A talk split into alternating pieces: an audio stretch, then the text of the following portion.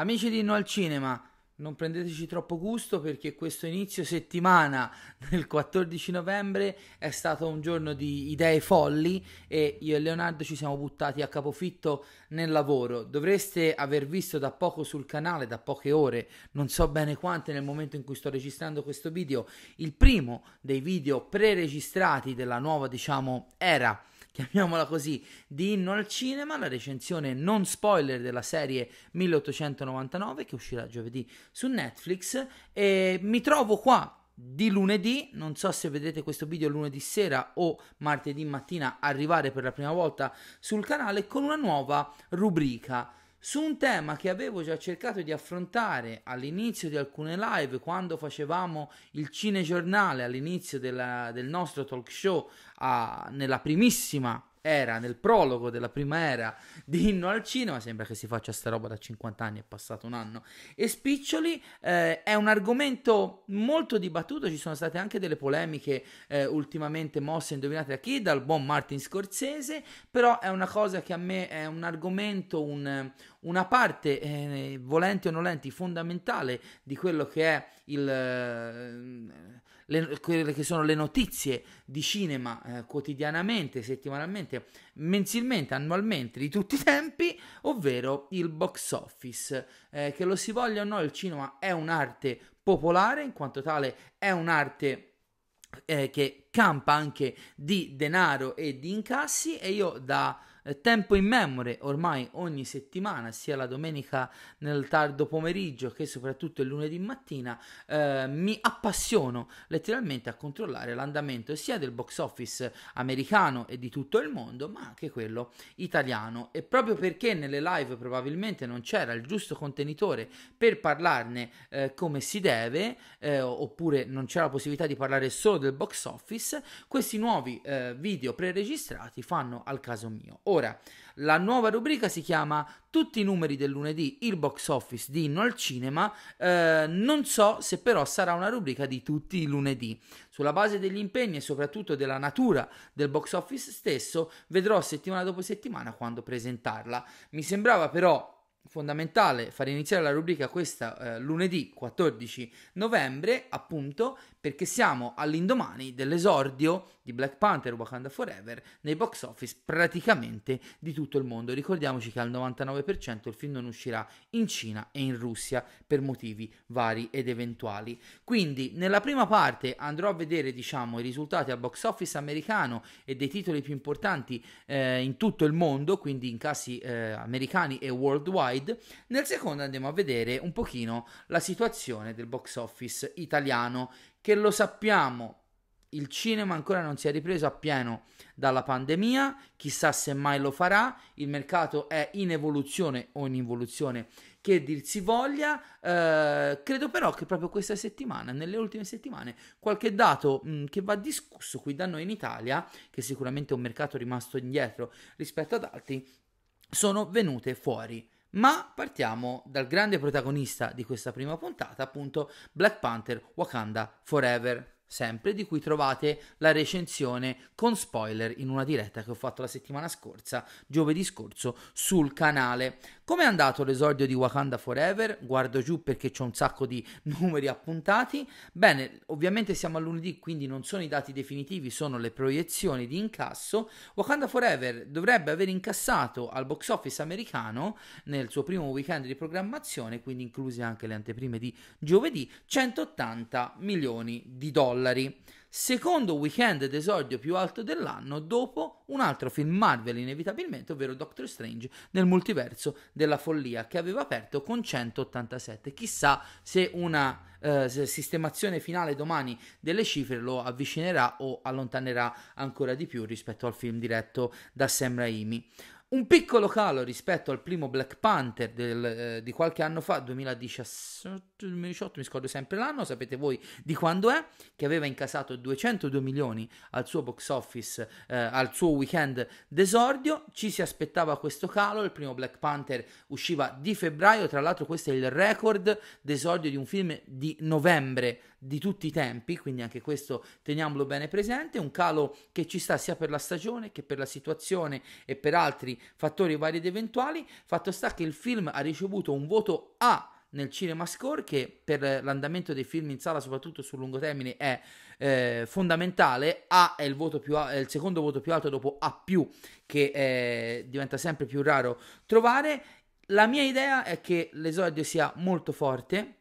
e che il film avrà una tenuta molto molto positiva. Eh, certo, non arriverà a incassare 700 milioni e passa solo in America come ha fatto il primo Black Panther, ma di certo eh, dopo un'annata, dopo una fase 4, perché ricordiamoci che questo è il titolo che chiude ufficialmente la fase 4 mettendo da parte lo, eh, lo speciale natalizio dei Guardiani della Galassia, dopo una fase 4 problematica sotto tanti punti di vista, magari non economici ma artistici, eh, Kevin Feige e la Marvel possono tirare un sospiro sospiro di sollievo perché sembra proprio che la macchina continui a girare nel verso giusto. Le cose vanno ancora meglio per Wakanda Forever all'estero perché fuori dagli Stati Uniti in questo primo weekend di sfruttamento il film ha incassato all'incirca 150 milioni di euro. Eh, questo box office d'esordio eh, fuori dagli Stati Uniti eh, eh rappresenta un aumento minimo ma seppur notevole del 4% rispetto a quello del primo Black Panther. Quindi siamo a un totale dopo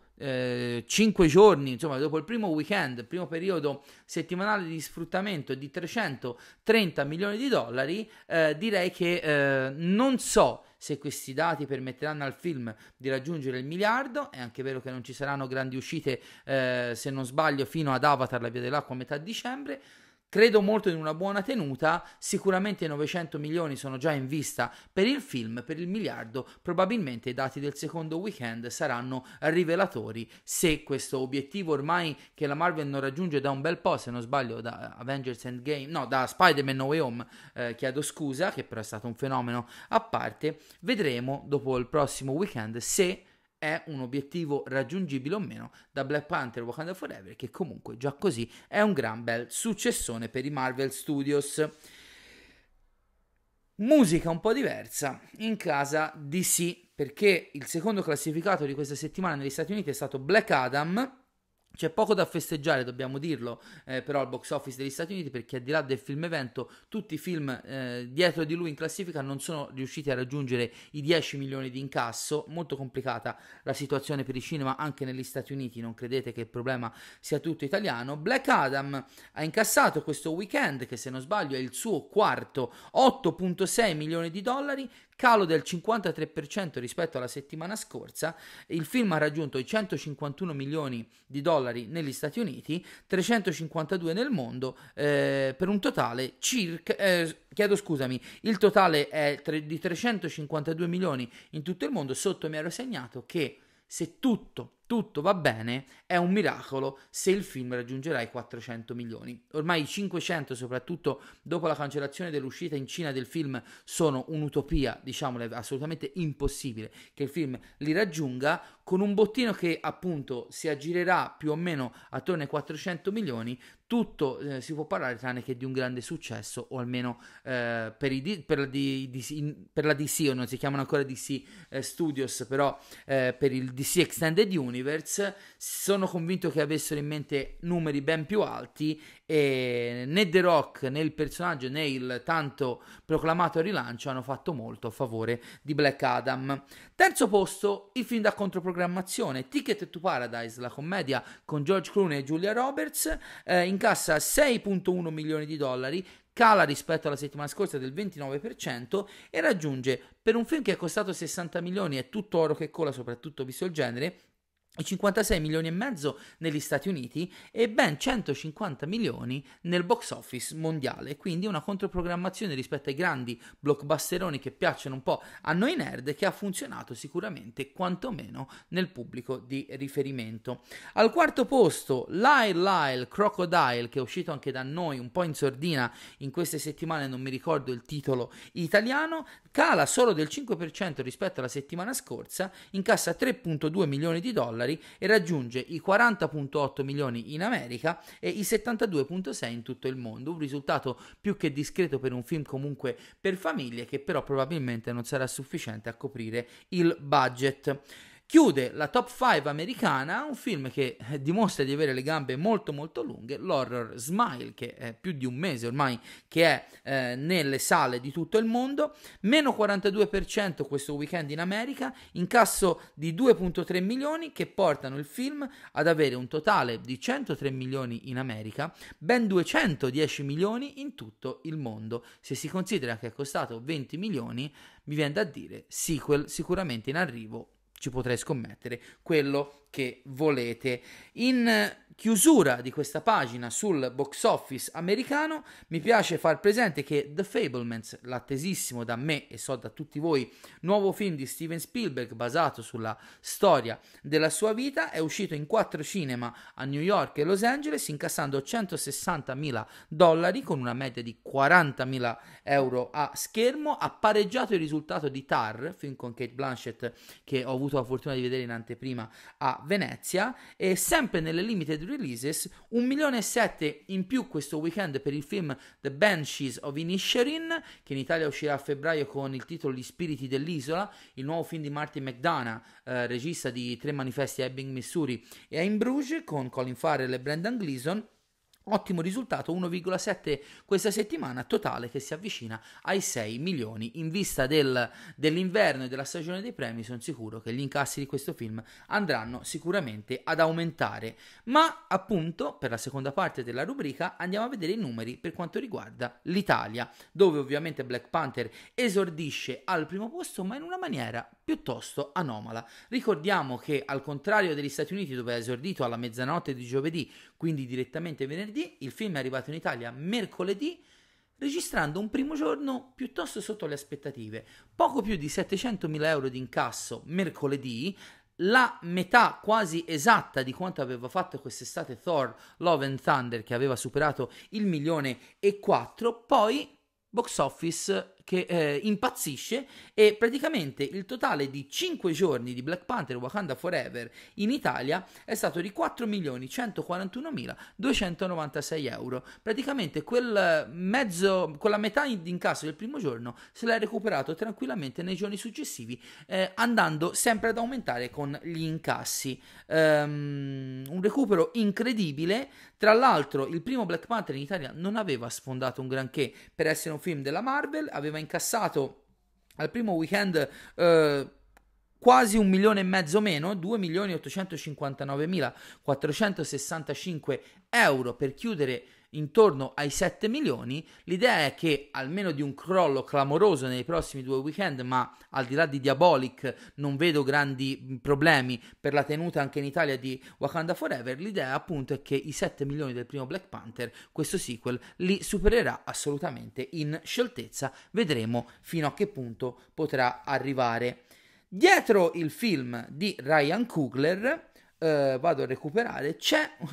continua quello che io almeno personalmente mi sento di definire il miracolo della stranezza, il film di Roberto Andò, eh, incentrato sulla figura di Luigi Pirandello con Tony Servillo, Ficarra e Picone, che aggiunge 100, ehm, 771.494 euro questo weekend, con una perdita solo, di solo il 30% rispetto al weekend scorso e raggiunge la cifra di 4.186.000 euro e 186.247 euro. Ora, non sono eh, dati clamorosi, non è roba da stappare lo champagne, ma visto il periodo molto difficile al box office italiano, non solo del cinema in generale, ma soprattutto del cinema italiano, un film italiano che sicuramente andrà sopra i 5 milioni, soprattutto un film italiano comunque d'autore, da, un, eh, da argomento comunque particolare de- per un determinato tipo di pubblico è veramente, come ho detto, un miracolo. Tra l'altro io il film non l'ho ancora visto, mannaggia agli impegni, lo farò sicuramente nei prossimi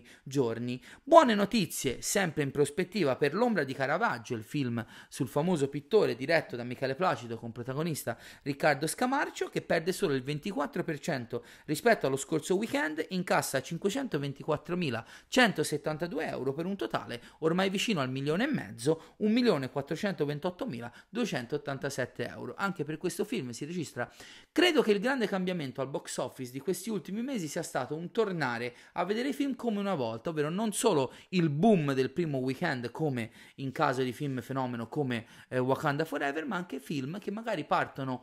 piano, bassi, però tengono costante il pubblico. Ci sarà un'altra notizia riguardo alla fine di questi dati. Dietro il eh, film della Marvel, i due film italiani eh, appunto di Andò e Placido, troviamo Lo Schiaccianoci e il Flauto Magico, quindi controprogrammazione per famiglie. Il film cala di solo 17% rispetto al weekend scorso, incassa 349.878, eh, se non sbaglio è arrivato quasi al milione totale, quindi eh, relativamente buone notizie anche per questa controprogrammazione familiare. Mi fa piacere segnalare l'esordio un pochino più in basso di Il piacere piacere è tutto mio, commedia brillante che vi consiglio, l'ho vista giusto ieri sera con protagonista Emma Thompson, si svolge quasi tutto all'interno di una stanza di hotel che incassa 307.151 eh, euro. Parlavo di buona tenuta, eh, mi fa piacere segnalare, andando verso la fine de- dei dati di oggi, che Triangle of Sadness, il film vincitore della, della, dell'ultima edizione del Festival di Cannes, il film Palma d'Oro, registra una delle migliori medie della classifica, uscito in un circuito d'essè ovviamente in sole 84 sale, registra un dato medio di 1407 euro a schermo, incassa questo weekend 118.187 euro con un calo del, di poco più del 30% rispetto al precedente, raggiungendo circa i 600.000 euro di incasso. Per alcune buone notizie per il nostro cinema, come quelle che vi ho riportato poco fa, purtroppo dobbiamo registrarne anche di pessime. Due film dalla pura anima commerciale, che tra l'altro io non sono ancora riuscito a vedere perché qui nella mia zona non sono in programmazione, spero che arrivino presto, eh, purtroppo non ce la fanno a trovare l'interesse del pubblico, sto parlando di Piove, il film tra l'altro vietato a 18 di natura thriller horror di eh, Paolo Strippoli, eh, finisce solo al dodicesimo posto della classifica con soli 52.000 euro di incasso. Le sale in cui è programmato sono poche, spero che ci sia un po' di passaparola perché lo sapete, non l'ho visto, non so dirvi se è un film che merita o no, ma sono sempre per il sostegno per il cinema di genere. E ancora peggio purtroppo va a, Land of Dreams, eh, musical prodotto dalla 01, eh, diretto da Nicola Abbatangelo, che incassa solo 42.000 euro e chiude questo primo fine settimana al quindicesimo posto della classifica. Eh, credo che questi due titoli facciano riflettere in maniera importante sulle gravi mancanze, dobbiamo ammetterlo, della comunicazione, della eh, pubblicità eh, per quanto riguarda questo tipo di prodotti. Non ho visto praticamente nessun battage pubblici- pubblicitario se non quello generalista o forse quello fin troppo specifico